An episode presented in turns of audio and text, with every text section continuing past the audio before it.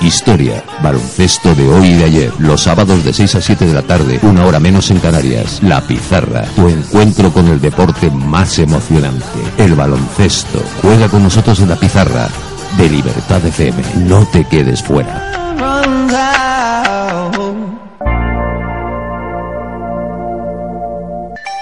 De lunes a viernes, de 5 a 7, la tarde en libertad.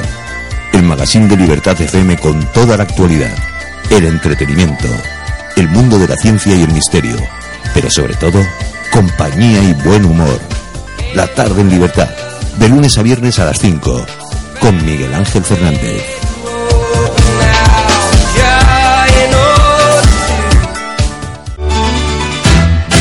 Las mejores citas de la semana, de lunes a viernes, se dan momentos especiales que merecen ser recordados.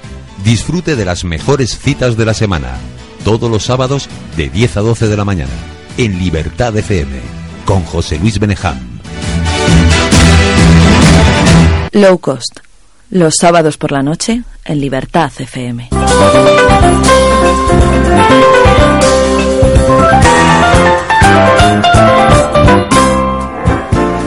¿Formas parte del universo PyME? ¿Eres emprendedor? Si es así, los lunes tienes una cita con nosotros, aquí, en Mañana es Hoy, en Libertad FM. Todos los lunes de 7 a 8 de la tarde hablamos sobre lo que le interesa a la pequeña y mediana empresa. Hablamos sobre lo que te interesa. Networking, motivación, liderazgo, marca personal. No te olvides, los lunes de 7 a 8 de la tarde tenemos una cita, porque mañana es hoy, en Libertad FM.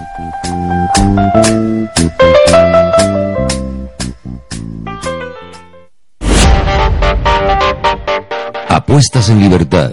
Vive la esencia y la emoción de las apuestas deportivas en Apuestas en Libertad, tu programa de apuestas. Fútbol, baloncesto, tenis, todos los deportes tienen su espacio. El mejor equipo de expertos te hablan de las apuestas como jamás nadie te lo había contado. Si quieres sacarle rendimiento a tus apuestas, este es tu programa. Los sábados de 4 a 6 de la tarde, una hora menos en Canarias. Vive tu pasión por las apuestas en Apuestas en Libertad, en Libertad FM.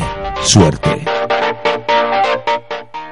Fuego lento tu mirada. A Fuego Lento con Susana.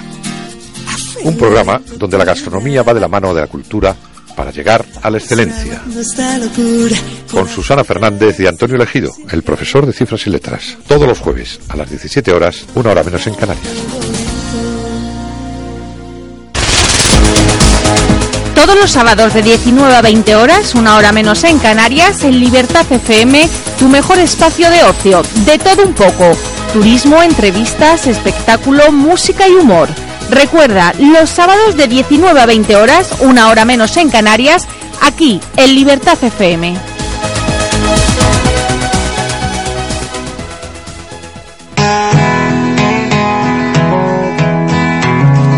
¿Quieres descubrir los rincones más bellos del planeta?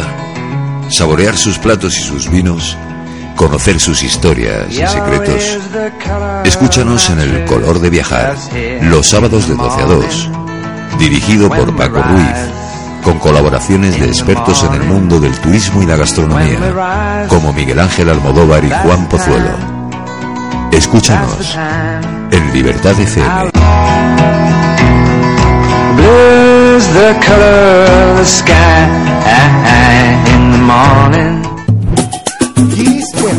Conexión Brasil, Conexión Brasil un programa para la comunidad brasileña. y la comunidad española. Para todo el mundo. Músicas, Cultura, entretenimiento, noticias, entrevistas. todo en uno. Conexión Brasil. Conexión Brasil. Todos los sábados a las 15 horas, una hora menos en Canarias, en Libertad FM. Escucha Libertad FM.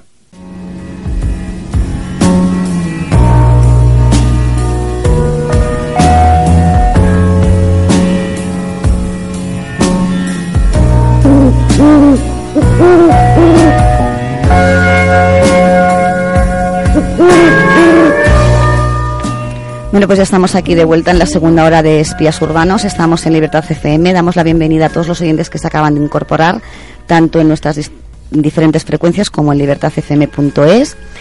Y ah, eso sí, antes de, ir a la mención de, de esta hora, quiero eh, recordar a los oyentes que ya está en nuestro Facebook los nombres de los dos afortunados con, la, con un ejemplar de la novela Los espías no, no viven por casualidad, perdón, viven por casualidad, de Gerard Bucor, y son Anita de S y Carlos Cutillas de Mora. Así que felicidades a los dos.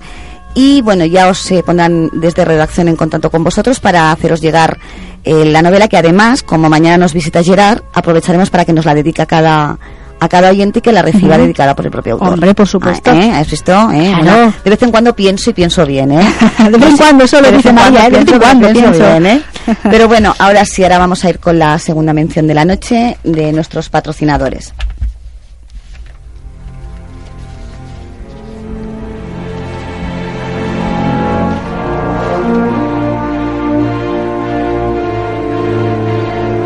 Si eres un profesional de la investigación o de la seguridad privada y quieres reciclarte para convertirte en el mejor profesional del sector, la tienda del espía te ofrece la oportunidad con el curso de contraespionaje para famosos y VIPs.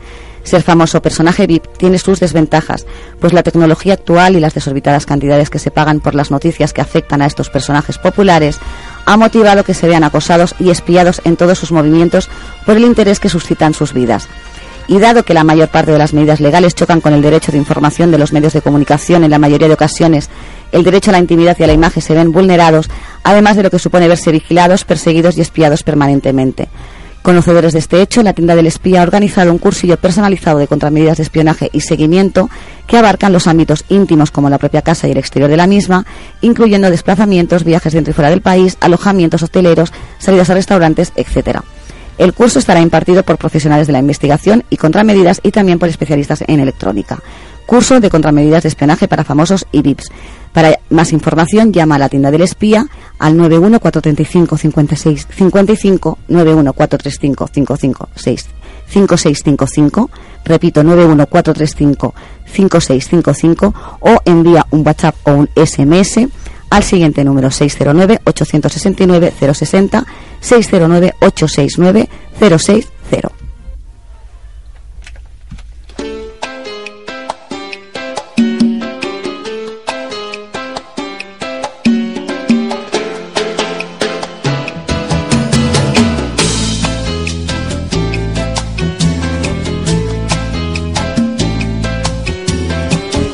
Señoras y señores, ¿qué importa si fue francés, vasco, marciano, mujer, de la China o del Japón?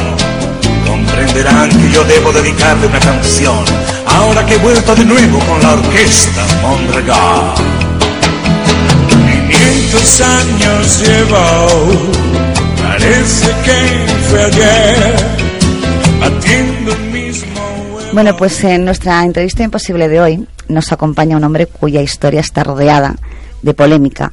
Su lugar de nacimiento, genovés, portugués, catalán, croata.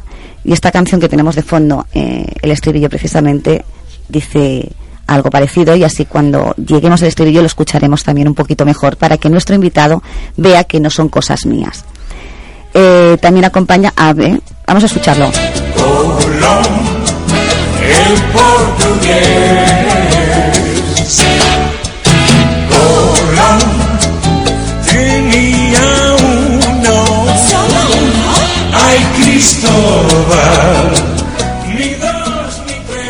También acompaña la polémica su gesta, una gesta universalmente conocida, pues se le atribuye y así consta en la inmensa mayoría de los libros de historia, aunque por suerte algunos ya se están atreviendo a contar la otra historia, y que le otorga nada menos que el privilegio de haber descubierto unas tierras que él bautizó como las Indias y que todos conocemos como América.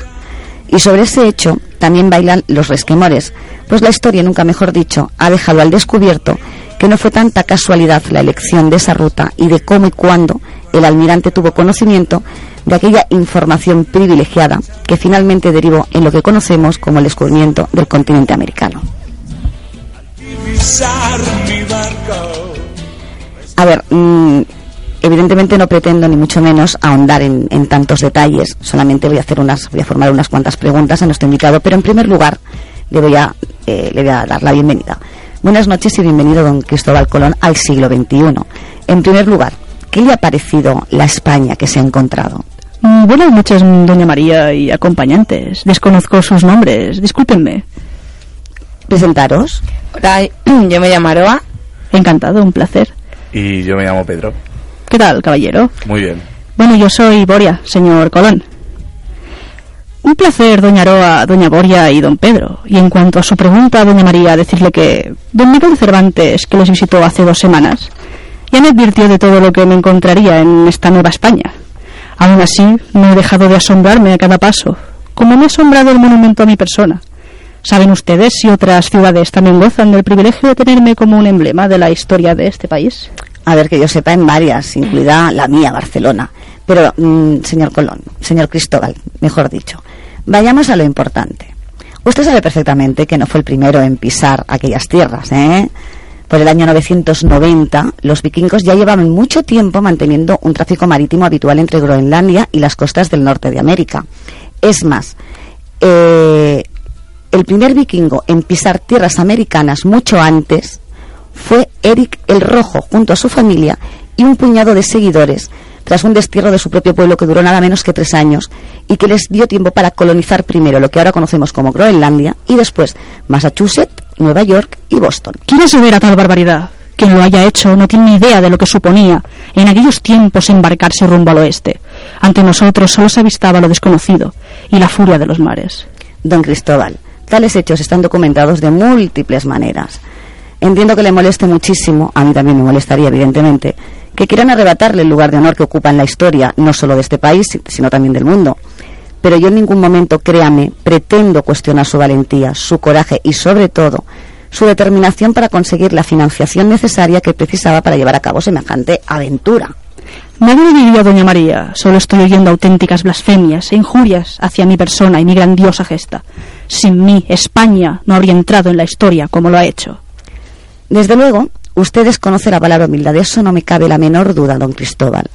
Y tal vez su biografía no sea tan desacertada como yo creía, al menos en lo que es referente a su personalidad y su carácter, ¿eh? Y si no, escuche un momento, por favor.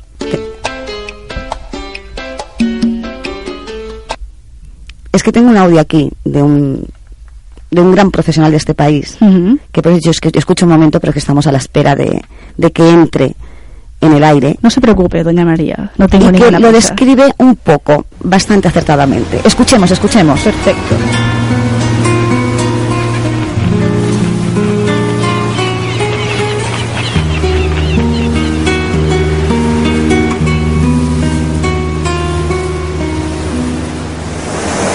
Hoy quiero contarle una nueva historia. Una historia que muy pocos conocen. Desde siempre he sentido una especial inclinación por los personajes malditos y marginados. Personajes odiados, amados y discutidos. Colón es uno de ellos. El almirante se enfrentó a todo y a todos, pero muy pocos saben de su gran secreto. Sígame y se lo contaré. Como decía, siempre me intrigó la tozudez del almirante.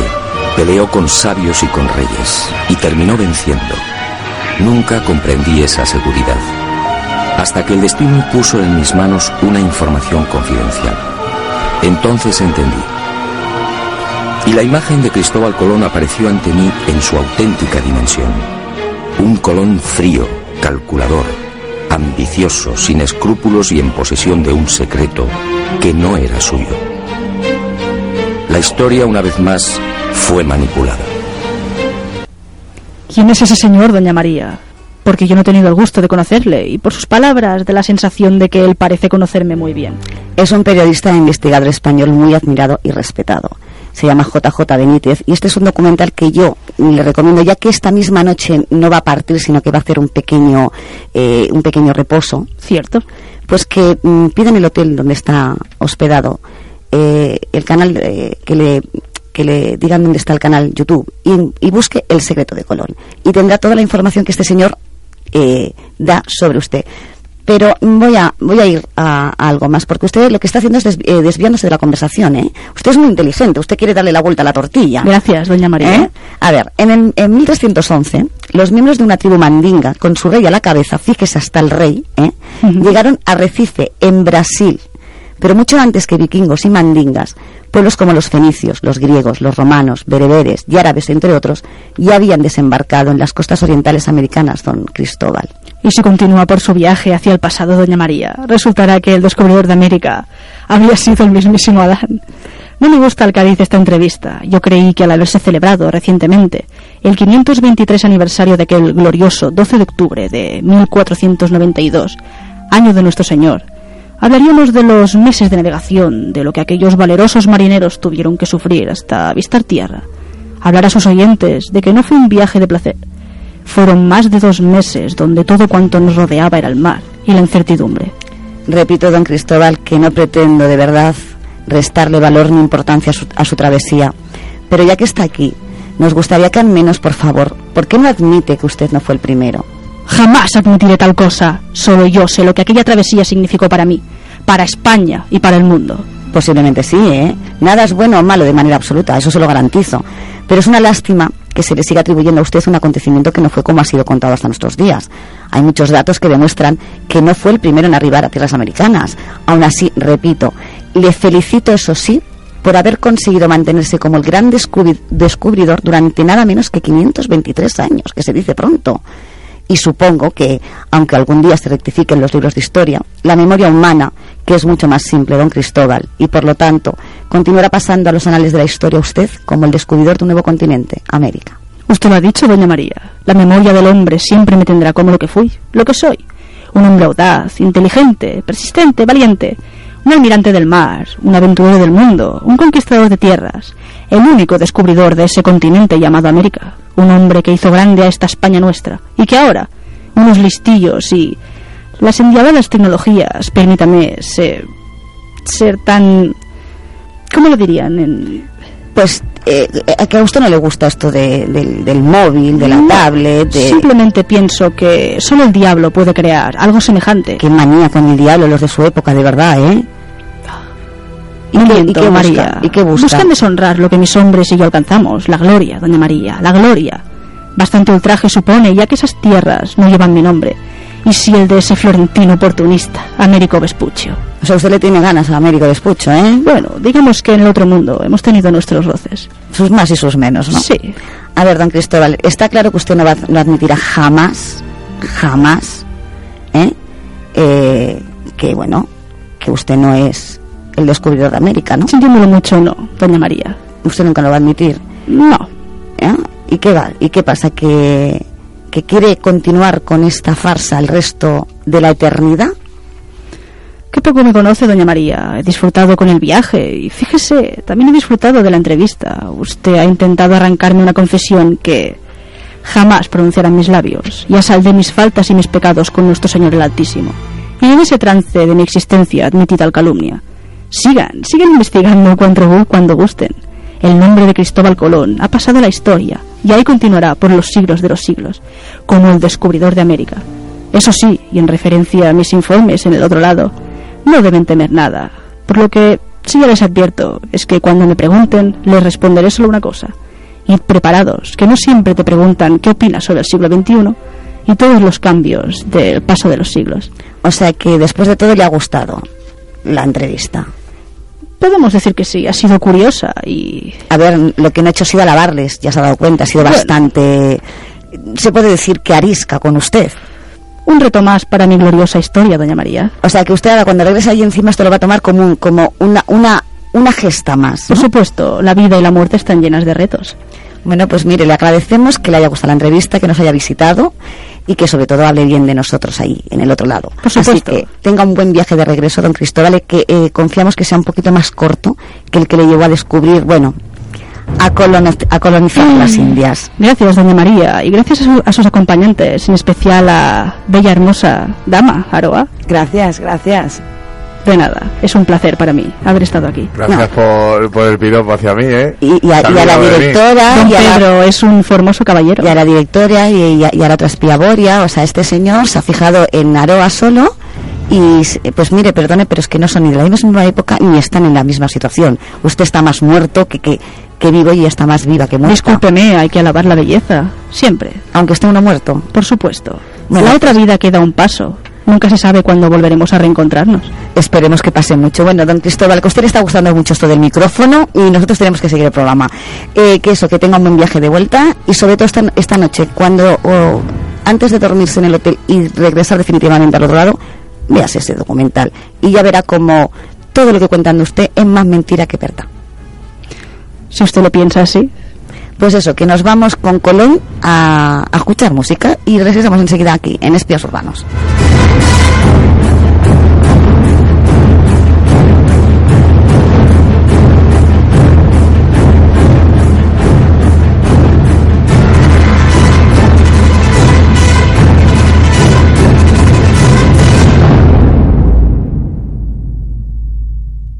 Espías Urbanos, programa patrocinado por la tienda del espía.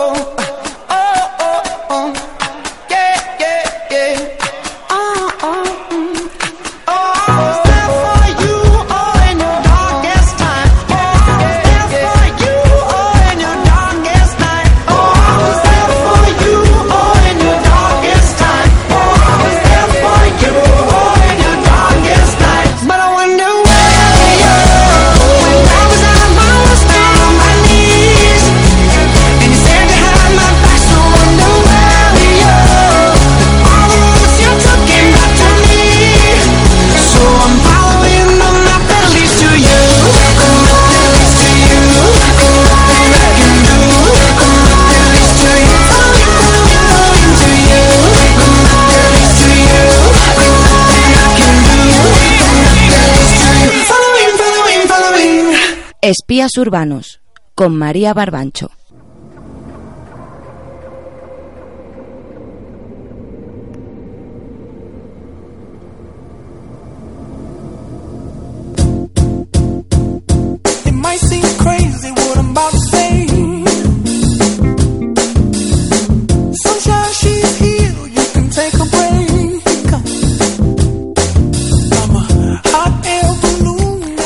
Pues ya estamos agotando nuestra otra noche más, la, madrugada de, del jueves al viernes, se pasa volando el tiempo en radio. ¿eh? Sí, sí. parece mentira. Se pasa, y si además tienes una tertulia tan interesante como la que hemos tenido, pues aún... ¿Aún más? Aún más. Eso de tener voces de ultratumba, no veas. bueno, después de haber despedido a nuestro invitado de esta noche, eh, a Cristóbal Colón se ha ido un poquito enfadado, pero bueno, se le pasara por el camino, tiene tiempo. Ah, pero tenía la cara feliz, ¿eh? Sí, sí, Yo lo he visto bien. Le ha gustado esto de venirse al siglo XXI de la Arrogante, radio. pero oye, a su rollo. Estamos ya escuchando, bueno, están escuchando Libertad FM, Espías Urbanos, eh, les damos la bienvenida si se acaban de incorporar ahora. Y ahora nos vamos ya con nuestra sección por fines jueves. Vamos a darles unas sugerencias para este fin de semana que tenemos aquí a las puertas. Cuando quieras, Aroa. Bueno, pues primero os voy a dar la opción de ir a la Sierra de Guadarrama, que es una alineación montañosa perteneciente a la mitad de eh, este del sistema central, situada entre las sierras de Gredos y de Ayllón. Se extiende en dirección suroeste en las provincias españolas de Madrid y en dirección noroeste en Segovia y Ávila. Esta sierra mide aproximadamente 80 kilómetros de longitud y su pico más alto es Peñalara con 2.428 metros. Hombre, pues tiene un pico bastante alto, ¿eh? Sí, sí, sí, sí. Hace de división entre las cuencas del Duero, el noroeste y del Tajo al suroeste. Desde 2013 gran parte de la sierra forma parte del Parque Nacional de Guadarrama, que protege unas 30.000 hectáreas de la zona más valiosa de la vertiente suroeste de la sierra. Y ahora os voy a dar unos dos opciones de deportes que practicar en, en este parque. Venga. Si os gusta la danza y os gusta la escalada, podéis combinar las dos disciplinas y aprender a bailar en las alturas de la mano de Sira Cuenca. Danza y, y, y escalada. y escalada. A ver, explica eso, explícalo.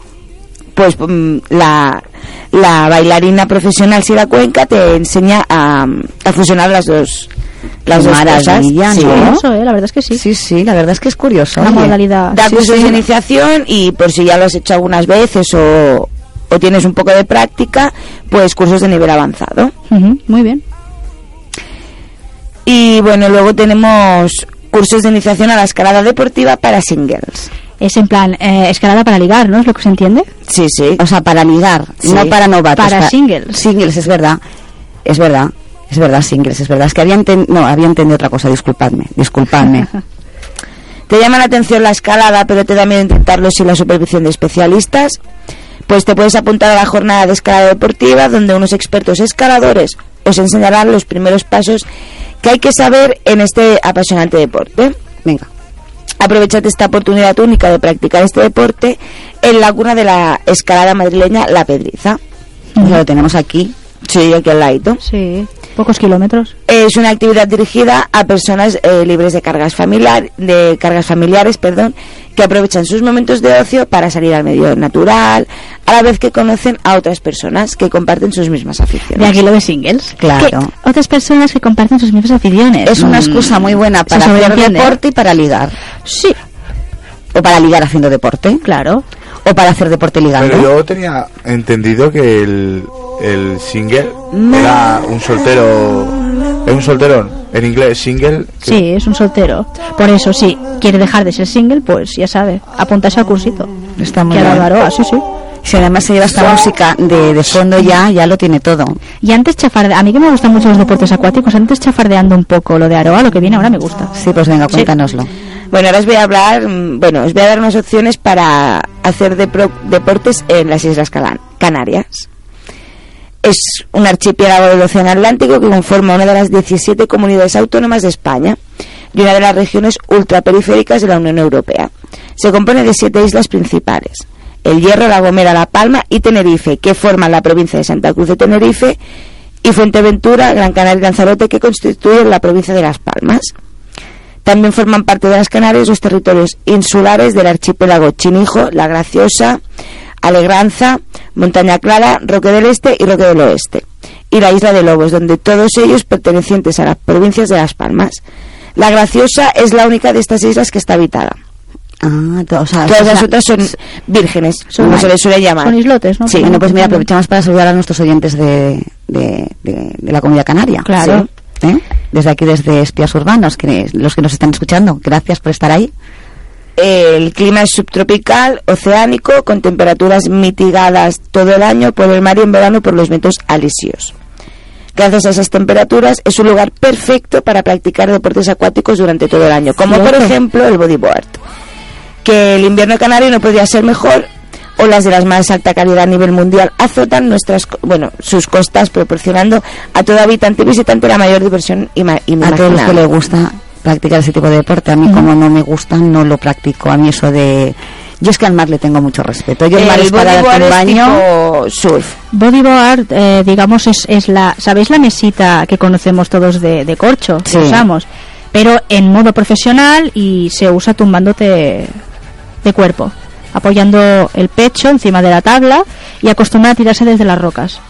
Desde las rocas para coger directamente las olas. Es bastante peligroso, pero dicen que es muy entretenido. Y supongo que debes de tener eh, bastante práctica para no lastimarte. Hombre, hacen muchas acrobacias. Porque si te lanzas desde las rocas, es lo que tú dices, tiene su peligro eh, lo lleva implícito. ¿eh? Hacen muchas acrobacias, dan vueltas eh, sobre su cuerpo en la tabla, es muy entretenido. La verdad. Incluso verlo, incluso verlo está muy bien. Eh, ningún otro sitio en Europa cuenta con las olas de esta calidad, con agua templada y sol ardiente durante el invierno. Es que es verdad, es que el De hecho- clima, el clima canario es envidiable. Ojalá estuviera ese clima en la península todo el año. El campeonato del mundo de bodyboard, si Se no me equivoco, cada año, cada año pasa por, por las Canarias. Y bueno, durante el verano la mejor ya temporada nos hemos dado el chapuzón. y la mejor temporada es el verano para aprender o seguir divirtiéndose con a ver este deporte. Evidentemente será la mejor temporada, pero como acabo de decir, el clima canario es, es envidiable todo el año. ¿eh? Sí, en invierno Todo. con un, con un neopreno que esté bien, de unos 5 Por eso. milímetros, ya puedes practicar el deporte. Algunas de las olas más huecas esperan ansiosas a quien se atreva a desafiarlas. Boris sería una. Sí. Yo, Y lo yo- sabes. Y yo, y yo, pero en sueños, yo soñando también. Sí, claro. Y yo, en sueños también. Bodyboard Dream, sería algo así. Pues sí. Claro que si tu nivel no llega tanto, tiene el- tienes la mejor opción para que aprendas a coger las olas en un tiempo express. O sea, tienes gente Para que aprender, mira. Sí. across the USA. Then everybody'd be so Sí, siempre que salen, es verdad, siempre que salen imágenes de los surfistas aparece esta, esta, esta canción. Queda muy chula esta Sí. canción. Y para los que ya saben lo que hacen, quizás les interese simplemente eh, que les haga la vida más fácil. Pueden encargarse de todos los detalles para que eh, el solo, eh, se- o sea, que vosotros solos os preocupéis para tiraros mientras os acompañan y documentan vuestro viaje. O sea que puedes llevar hasta un guía y un, Claro. y un, y- y un instructor. instructor. Hay muchas tiendas de alquiler también, Mm. te proporcionan el material, está muy bien. Bueno, pues nada, para ya, los amantes del sur ya lo saben. Y la otra opción que os traigo es el submarinismo. Oh, qué bonito. Hay muchos amantes del submarinismo. A mí ves, es una cosa que sí que me gustaría, un deporte que sí me gustaría aprender. A mí también, lo que pasa que Ver, mira, depende, disfrutar- depende de, de la inversi- de la inversión que fuera. Ya, pero de, de todas maneras, disfrutar del fondo marino tiene que ser un placer. Pero mm, para hacer submarinismo tienes que prepararte. ¿eh? Hombre, tienes claro, que tomar claro. unos cursos, luego Hombre. te enseñan a, a ir bajando metros, porque cada ciertos metros tienes que parar para que Para la compresión y la Claro. para la sí. compresión Igual que y la cuando- descompresión. y aconsejan lo sé porque mi suegro a- cuando la cosa le iba bien al hombre hacía submarinismo mi suegro lo practicaba y nunca tienes que hacerlo solo jamás siempre tienes que ir acompañado por lo que pueda pasar, por si la descompresión va mal, cualquier tipo de cosa. cualquier cosa que te pueda ocurrir. Nunca te puedes sumergir solo. Venga, pues venga, háblanos del submarinismo. Eh, gracias a su rica fauna submarina podréis disfrutar de corales, barcos hundidos y multitud de especies marinas.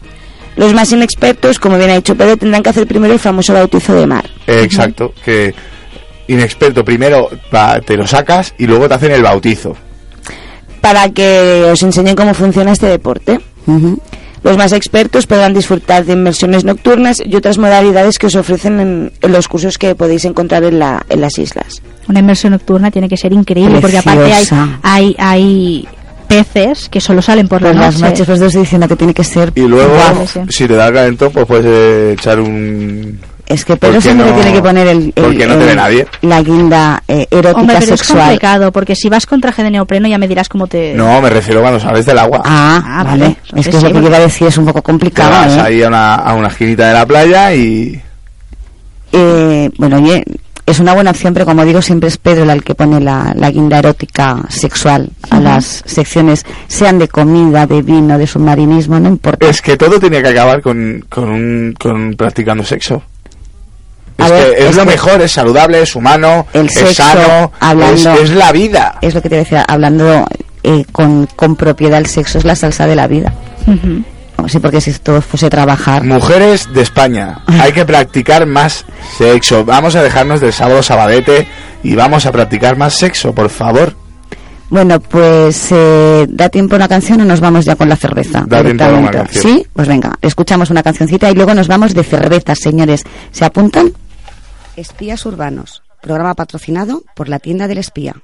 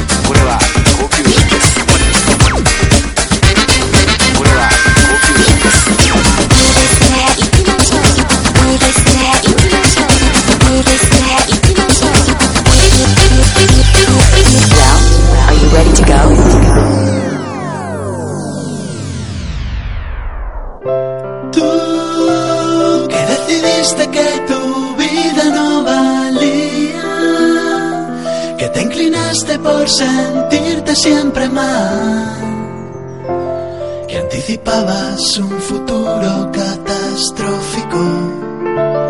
Hoy pronosticas la revolución sexual. Tú que decidiste que tu amor ya no servía.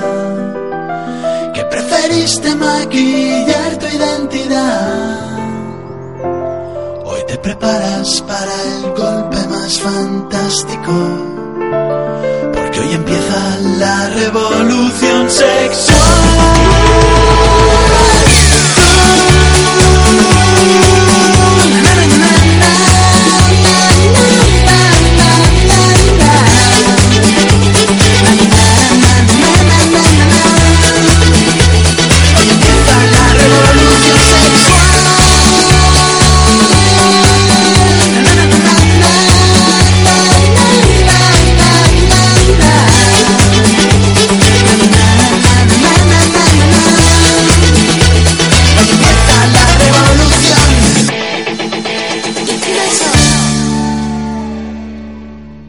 Espías Urbanos con María Barbancho.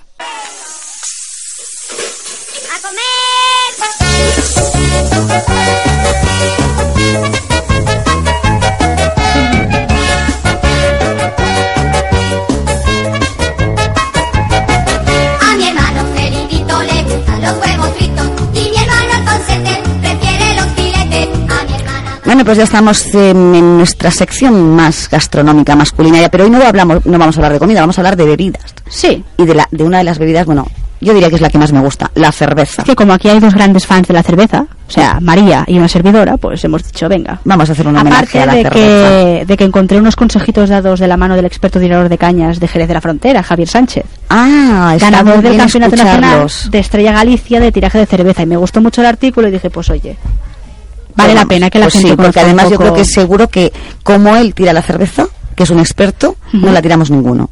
Hombre, Campeonato Nacional. Por eso te Imaginaros. digo. Pues venga, a ver, Vamos con unos consejitos para tomarnos bien una cervecita. vamos. El primero, meter vasos o copas en el congelador. Error. Fíjate. Aunque esté limpio, siempre coge un poco de olor y a veces hasta forma una ligera capa de hielo. ¿Qué pasa? Pues que te puede aguar la bebida y altera su sabor. Pues fíjate, yo tengo esa fea costumbre. ¿eh? Bueno, yo creía que era no que era una buena costumbre, ahora me he dado cuenta que no es una buena Es costumbre. como si le pones hielo. Claro. Javier, textualmente, cuando le preguntaron, dijo, yo no lo hago nunca. O sea, Lo- habrá que hacerle caso. Lo que yo sí te puedo decir que es que en algunos bares muy determinados, cuando me han puesto la jarra fría y al, vol- al volcar el, al abocar el- la bebida, el vaso, el olor del interior no era, no Eh, era. El Pequi y la Feli. A no ver, precisamente, no precisamente muchos bares, Pedro, muchos, muchos, no solamente ellos. Hombre, por norma general... Pero no porque el vaso esté sucio, cuidado, Claro. eh, eh, porque estaba limpio, pero el olor del congelador, como hay A ver, producto, ha sido, ha sido un guiño bro, de broma. Por eso pero, te es que, digo- pero es que ya no solo si lo meten en el congelador. Yo he ido a bares, me he pedido una Coca-Cola y el vaso olía mal. Pero yo me imagino que es del lavavajillas. También es posible. Lavavajillas o el congelador se guarda mucha comida y siempre queda También olor. queda mal olor. También. Segundo consejo. El mayor error de la gente cuando se pone una cerveza en casa. Casi nadie humedece la copa. ¿Qué debemos hacer? Pues coger una jarra de agua, mejor si es fría, porque así atempera la copa y llenar el recipiente. Luego te la bebes o la tiras el agua, eso ya a gusto de... Depende de si tienes ese o no. Si es de botella, pues nos la bebemos. ¿El qué? La, bo- la- el, El agua. agua. Hombre, si tienes Hombre, cuidado que el pues agua de claro, Madrid, os lo vuelvo a repetir, el agua de Madrid es buenísima, de verdad, pero no, no, Yo- Pedro, te lo digo de corazón, Sí, sí, yo- es buenísima. La de Madrid no tiene nada que envidiar a la, a la embotellada, y te lo digo yo porque la he probado y, y y muchas veces, y es muy buena, ¿eh? Muy, muy buena. Y fresquita ni te cuento. Bueno, pues ¿por qué dan ese consejo? Porque eh, lo que hacemos es dejar la copa fresca y la pared húmeda. ¿Qué pasa? Que la cerveza se desliza mejor y no pierde fuerza ni se descarbonata al servir. O sea, fíjate, eh, congelar el vaso no porque esos restos, esa capa de hielo, la agua, pero en cambio, eh, atemperarla con agua muy fría y luego vaciarla para Claro. rellenarla con la cerveza, sí. Simplemente dejar la pared un poco húmeda. Vale. Así la cerveza al deslizarse me- mejor no pierde, no se descarbonata. El cuerpo, no pierde cuerpo, que se le llama. Exacto. Tercer consejo. Pero ¿a qué os referís con que no pierde cuerpo? Que no pierde sabor. El Exacto, sabor no pierde cuerpo, sabor, exacto. Se, des- se desliza bien, el gas se mantiene. La, la, la- bueno, supongo que también vendrán consejos de la capa de espuma, ¿no? Exacto. Porque a mí muchas veces no sé qué me pasa, echo la cerveza en el vaso, sí que me queda la capita primera, pero después desaparece. Porque no tienen ni idea de servirte cerveza. Bueno, por eso le estoy pidiendo consejos a Boria. Pues vamos a, vamos a por el consejo de, de la espuma. La corona de espuma es fundamental para que no se oxide la cerveza. Debe medir entre 2 y 3 centímetros y protege la bebida del oxígeno. Lo mismo que, te- que protegeríamos pues una sandía recién cortada para que no se deteriore. Claro. Ujú. Esa crema debe permanecer hasta que nos terminemos la bebida. Que ese es un error porque yo de hecho me la bebo, lo primero es como... O sea, la, aspiras la espuma. La espuma, eh, tú te terminas la cerveza y la espuma debe quedar en el vaso. Exacto. No sabes beber cerveza. Pues no. No, yo tampoco, porque- que me encanta la cerveza, que bebo cerveza, pero que no Pues beberla. a mí siempre me queda la espuma abajo. Pues a mí no. O sea, Pedro no le gusta la cerveza. Por eso, a mí no. Bueno, de ese modo también lo que hacemos es evitar que se escape el gas carbónico. Con los sucesivos sorbos, el líquido va bajando y dejando esos anillitos de espuma, que en el argot cervecero se llaman encaje de Bruselas. Y es verdad que mucha gente eh, comete el error porque yo, por ejemplo, sorbo la espuma y es al contrario, si no tienes que beber, be- tienes que beberte la cerveza como si fuera agua normal y la espuma va bajando con, con el vasito de Si cerveza. al final Pedro se va a hacer bebedor de cerveza y todo, ya Por verás, supuesto. después de, este, No, de esta sección. no, no. A ver, ¿cómo servirla? La inclinación. Se sirve un 75% de la cerveza con una inclinación de 45 grados. Las agujas del reloj serían pues las 4 menos 20 aproximadamente. La boca de la botella muy cerca de la boca del vaso, la dejas resbalar muy despacito para que no haga espuma. El otro 25% se sirve a copa posada, o sea, copa puesta encima de la mesa, y elevando un poquito la botella poco a poco para generar la corona de espuma. Mira, Uriel, espumé. Uriel acaba de poner la canción de Mario Vaquerizo porque es que otro gran bebedor de cerveza Bueno, es que yo creo que este, es Mario Vaquerizo. Yo creo que este hombre no bebe otra cosa, ni agua ni nada. Mira, en el reality show que, que, tu- eh, que, que tienen, en, que me parece que han estrenado una nueva temporada en YouTube, hoy que sí. Alaska y Mario. Exacto. Hoy que sí. ¿Verdad que sí? Perdón, se me ha escapado. Una Me catalanada, encanta. disculpen. Me Eh, yo me acuerdo que no sé si fue la primera o la segunda temporada, que a él le preguntaron sobre la, precisamente sobre lo de la cerveza. Y él dice que es que él, él, la cerveza por la mañana, al mediodía, es que su, que él no sabe beber agua, no le gusta el agua, no, no bebe otra cosa que no sea cerveza. Él solo se, ve- se alimenta de cerveza. Pues Bueno. le debe gustar, ¿eh? Porque, uff. Lleva agua también, ¿no oye? Bueno, vamos con el quinto consejo. Con la cerveza no casan bien las grasas de cerdo. ¿Qué queremos decir? La grasa animal se queda en los labios y al tocar la espuma, ¿qué pasa? Mata el sabor. Fíjate tú. Hay cervezas para todo tipo de alimentos. Una stout, por ejemplo, irlandesa negra con un queso fresco es un placer enorme. Es lo que cuenta, cuenta Javier en, en el artículo. También el, el maridaje con un poco de chorizo es espectacular. Es eh, lo que comenta él en el artículo. Yo tampoco lo he Pero la probado. es cerveza negra. Con el queso fresco. Y con el chorizo. Sí. Pero generalizando es mejor tomar un poco de pan después de una rodaja para que limpie la grasa que, que queda en los labios. Así al llevarte la copa a la boca, pues la espuma sufre menos y el sabor de la cerveza, pues Se mantiene. por supuesto se mantiene. Hasta para beberte una cerveza hay que saber beberte una cerveza, ¿eh? El maridaje es muy importante, igual que para el vino, pues para la cerveza también el maridaje de alimentos no deja de ser importante. Vamos con la sexta, el sexto consejito. La tripilla cervecera No existe. no existe, es un mito, muy bien. Si no, que se lo digan a Mario Vaquerizo. Oye, mira, es, es que es verdad, nunca había caído hasta ahora, ni- ahora Porque- mismo. Tenéis razón, Mario Bueno, Vaquerizo no, no tiene adelanto nada. no- ni, ni, ni, bar- ni barriga bar- cervecera, ni espalda cervecera, ni porque es bien, es bien delgado. O sea que... No, no, delgado es poco. Pues contemos un poquito por qué. Porque la cerveza, con una medida de 5 grados, es de las bebidas alcohólicas con- que menos engorda. Lo que hace crecer la tripita es lo que nos comemos y picoteamos mientras bebemos. Y también que, a ver, cuando bebes eh, una bebida con gas, siempre te notas hinchado. Es pero eso no quiere decir que tengas... A ver, es que yo quería puntualizar, es que la cerveza la meas. Las cosas- La orinas. Habla- hablando mal y pronto, Bueno, la mea, la- sí. a ver, La orinas. Bueno, la orinas. Sí, pero es real, no. Yo creo que Mario Vaquerizo, como no pica, solo se alimenta de cerveza, Hombre, algo comerás, supongo, a lo largo del día, digo por yo. eso no engorda. No, pero lo curioso es que estamos acostumbrados a, a, a bebernos la cerveza por eso, pues con un choricito, con unas bravas, Cierto. con unas olivitas, y lo que engorda es eso, no El la picoteo. cerveza. Exacto. Exactamente. Vale, botellín. Botellín a morro, ¿qué creéis? ¿Correcto? No, yo jamás, no me gusta nada. Yo beber a morro en la cerveza no me gusta, nunca me gusta. cierto, porque nuestro experto comenta que te pierdes la mitad del sabor, y eso es cierto, ¿eh? Es cierto. Mm. Yo eso lo he notado. ¿Ves cómo sí que se beber cerveza? Mm, en plan eh, principianta, pero se beber cerveza. Mm. Como mínimo, no me gusta el botellín. Pero yo es que ahora mismo estoy, me siento un poco fuera de sitio. A Uriol le gusta la cerveza, a todos les gusta la cerveza y a mí no. No, Es Aroa tampoco, ¿no? No, la cerveza no es tu Me fuerte. puedo beber una.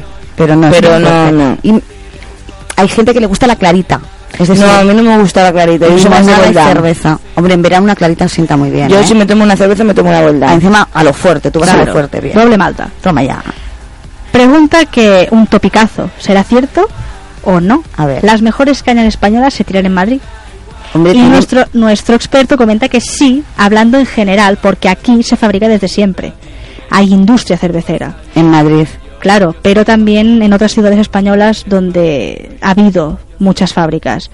Por ejemplo, en A Coruña se tiran muy bien las cañas, pero no en ciudades donde nunca ha habido industria ni tradición de esta bebida. O sea, es de- también depende de dónde se fabrica. O sea, que no siempre en Hay un bar, en- que no siempre eh, que entras en un bar, te tiran Exacto. la cerveza como te la tienen que tirar. Eh, exacto. Sobre todo en ciudades donde tienen una gran historia de sobre la, la fábrica, la fabricación de este producto, pues se tira mejor la cerveza. Vamos con otro, digamos, otra realidad, pero que a veces tiene su subrealidad. La cerveza se toma fría. Y es que no todas las cervezas se toman a la misma temperatura. Es que yo te quería, María. te quería decir una cosa que por eso levantar la mano como en el colegio. Ah. a ver, yo me parece que fue hace un par de veranos que leí un artículo eh, no recuerdo dónde, era un diario, era la contraportada de un diario, pero no recuerdo el diario. Eh, bueno, lo recuerdo, pero no le voy a dar publicidad. En fin, eh, el caso es que leí un artículo donde decía que, que la cerveza, que el buen bebedor de cerveza la bebe eh, caliente, pero cuidado, no caliente, sino a temperatura ambiente. Exacto. Sí que por norma general se sirve fría tanto en verano como en invierno, pero si quieres catarla por los matices de la calidad, se distingue, se distingue mejor sin, sin enfriar. Pero eso es como un sommelier de vino. Exacto. O sea, para catar los sabores de la cerveza es mejor Hay- tomar la temperatura hay ambiente. sommeliers de Por supuesto. Claro, claro. Hay catadores profesionales. Pero es que una cerveza a temperatura ambiente, disculparme, al menos para mi gusto personal, que quizás es porque estamos No acostumbrados a beber cerveza. Pues mira, hay una cerveza No inglesa. me gusta nada, ¿eh? Hay una cerveza inglesa que se llama Bitter, Sí. que se sirve por bombeo desde, desde los sótanos. Maduran en, en, en barriles, parece, es un poco tipo el vino. Pues hay gente que dice que esa variedad se bebe caliente. No porque sea caliente, sino que en realidad está a temperatura ambiente. Exactamente, que viene del bombeo del sótano. Exacto. A ver, es, es lo que tú has dicho, supongo que estarán a a una temperatura los sótanos que cuando llega al- a la jarra, Claro. aunque no esté fría de la nevera o de un congelador, quiero decir, eh, estará como mínimo, no, tú notarás algún tipo de frescor solamente por la temperatura que hay en la bodega. Digo yo, que no lo, que no lo sé porque no lo he probado. es a ¿eh? temperatura ambiente, o sea, la temperatura del sótano es a la temperatura que se beberá la cerveza. Vamos con el décimo consejo. Sabe mejor si se embotella en vidrio retornable. Hombre. El proceso de pasteurización no es el mismo y no sabe igual. Es más importante la calidad del vidrio retornable que el tamaño del envase, sea quinto o tercio o el tamaño que Es sea. que además las latas, ya no solamente en la cerveza, Alteran el sabor, sí. No solamente Tercio cualquier refresco eh, que tú te bebes en lata, a el, sobre todo a, a- a partir del, de, de la, de la última cuarta parte de la lata, sabe a lata. O sea, cierto. tiene sabor en la boca de, Y de lata. Tercio creo que se dice aquí en, en Madrid. En Madrid, allí es Ah, med- el- en, Cataluña, Es en mediana. Barcelona Es es mediana. mediana, sí. Es no, mediana. exacto. Es Sí. mitjana. Bueno, ya está, ella tiene que dar su toque personal. y el quinto, aquí es botellín y en Barcelona, bueno, en Cataluña es quinto. El quinto. Sí. Siempre servirla con posavasos. Por la rutina no usamos ni posavasos. Es verdad, tienes razón. Cuando invitamos a alguien a casa, nos preocupamos, ¿no? De ponerle, pues sí, algo un para que quede más bonito. Claro, un buen de comer, un solomillo, un buen pescado, un plato bonito. La bebida no es menos importante y deberíamos usar posavasos, refrescar Pues sí. la copa y aprender a disfrutar de la cerveza desde el aroma que emana al quitarle la chapa. Es un placer ¿eh? para los cerveceros. Para los que nos gusta la cerveza. Vamos sí. con nuestro consejo número 12. Fuera complejos, los alemanes no son la potencia mundial de la cerveza. Tampoco. Esa es otra Somos- leyenda. Somos eh, los españoles.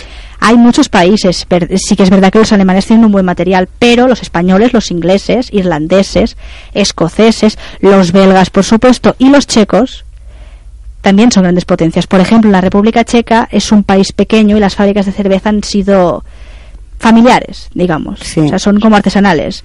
Hay muchas en las barriadas y por tanto son más numerosas que en otros países. Son, eh, Aunque sean fábricas son más pequeñas, consumidores de cerveza. Consejo número 13. La cerveza artesanal está de moda. Cierto, pero eso no significa que sea un acierto. Desde la crisis más gente se ha animado a probar hacer cerveza en casa. Pero curiosamente esto sucede porque la industria cervecera está despachando un buen producto. Por eso la gente se aficiona y quiere hacerlo también.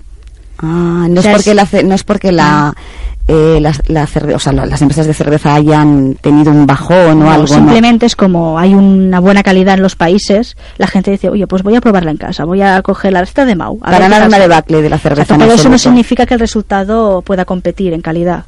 Eso no quiere decir que sean buenas. marcas. Exacto. Vamos ahora con las 10 mejores cervezas españolas para acabar ya la sección.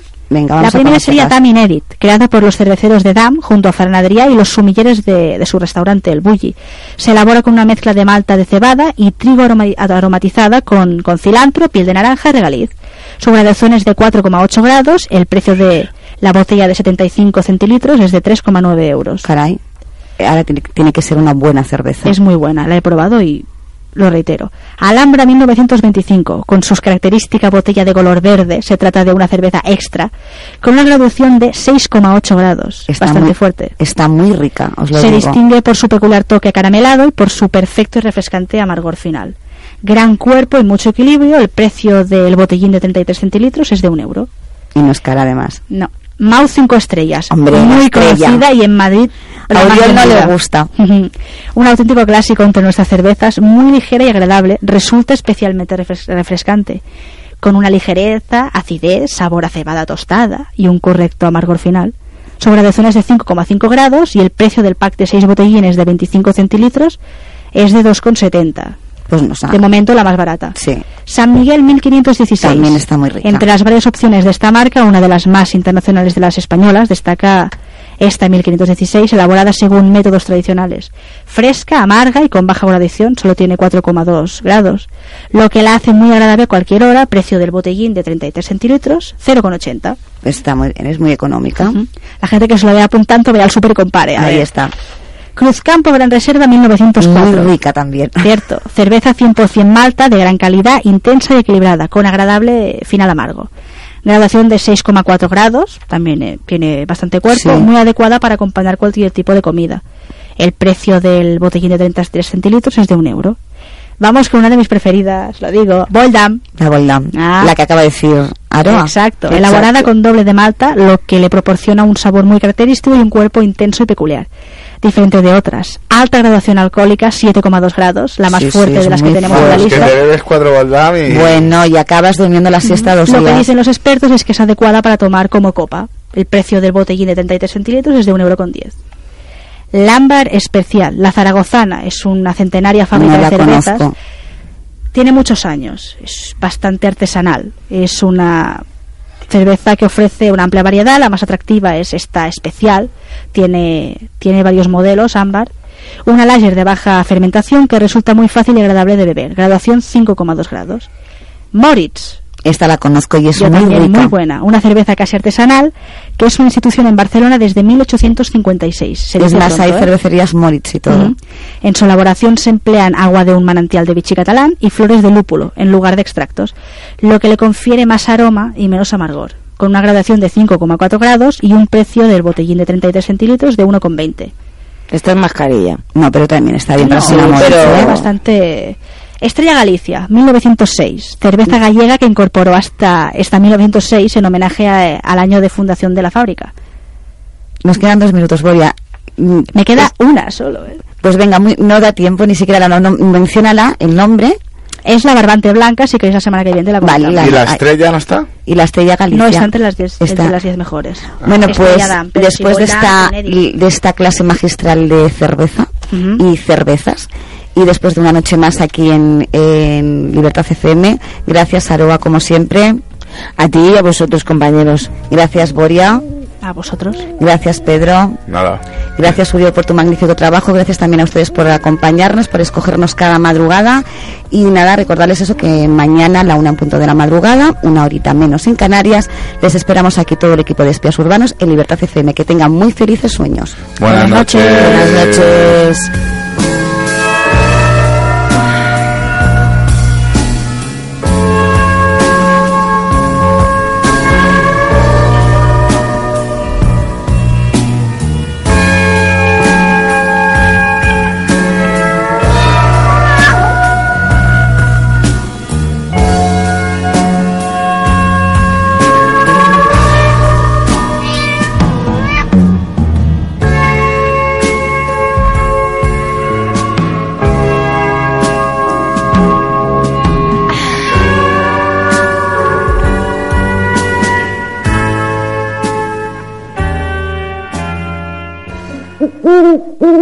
Síguenos en Twitter, arroba Libertad FM Radio. ¿Quieres descubrir los rincones más bellos del planeta? ¿Saborear sus platos y sus vinos? ¿Conocer sus historias y secretos? Escúchanos en El Color de Viajar, los sábados de 12 a 2. Dirigido por Paco Ruiz, con colaboraciones de expertos en el mundo del turismo y la gastronomía, como Miguel Ángel Almodóvar y Juan Pozuelo. Escúchanos en Libertad FM.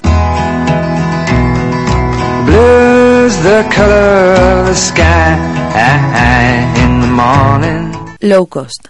Los sábados por la noche en Libertad FM. ¿Le gustan los musicales? Escuche Libertad FM los sábados y los domingos por la mañana. Se va a llevar una alegría. disfrutará con las canciones de los mejores musicales del cine y el teatro de todos los tiempos. Le invitamos a Broadway. Broadway Hits, un tiempo de radio diferente, los sábados de 8 a 9 y los domingos de 8 a 12 de la mañana. Broadway Hits, solo en Libertad FM. Pasión por los musicales. Síguenos en Twitter, arroba Libertad FM Radio.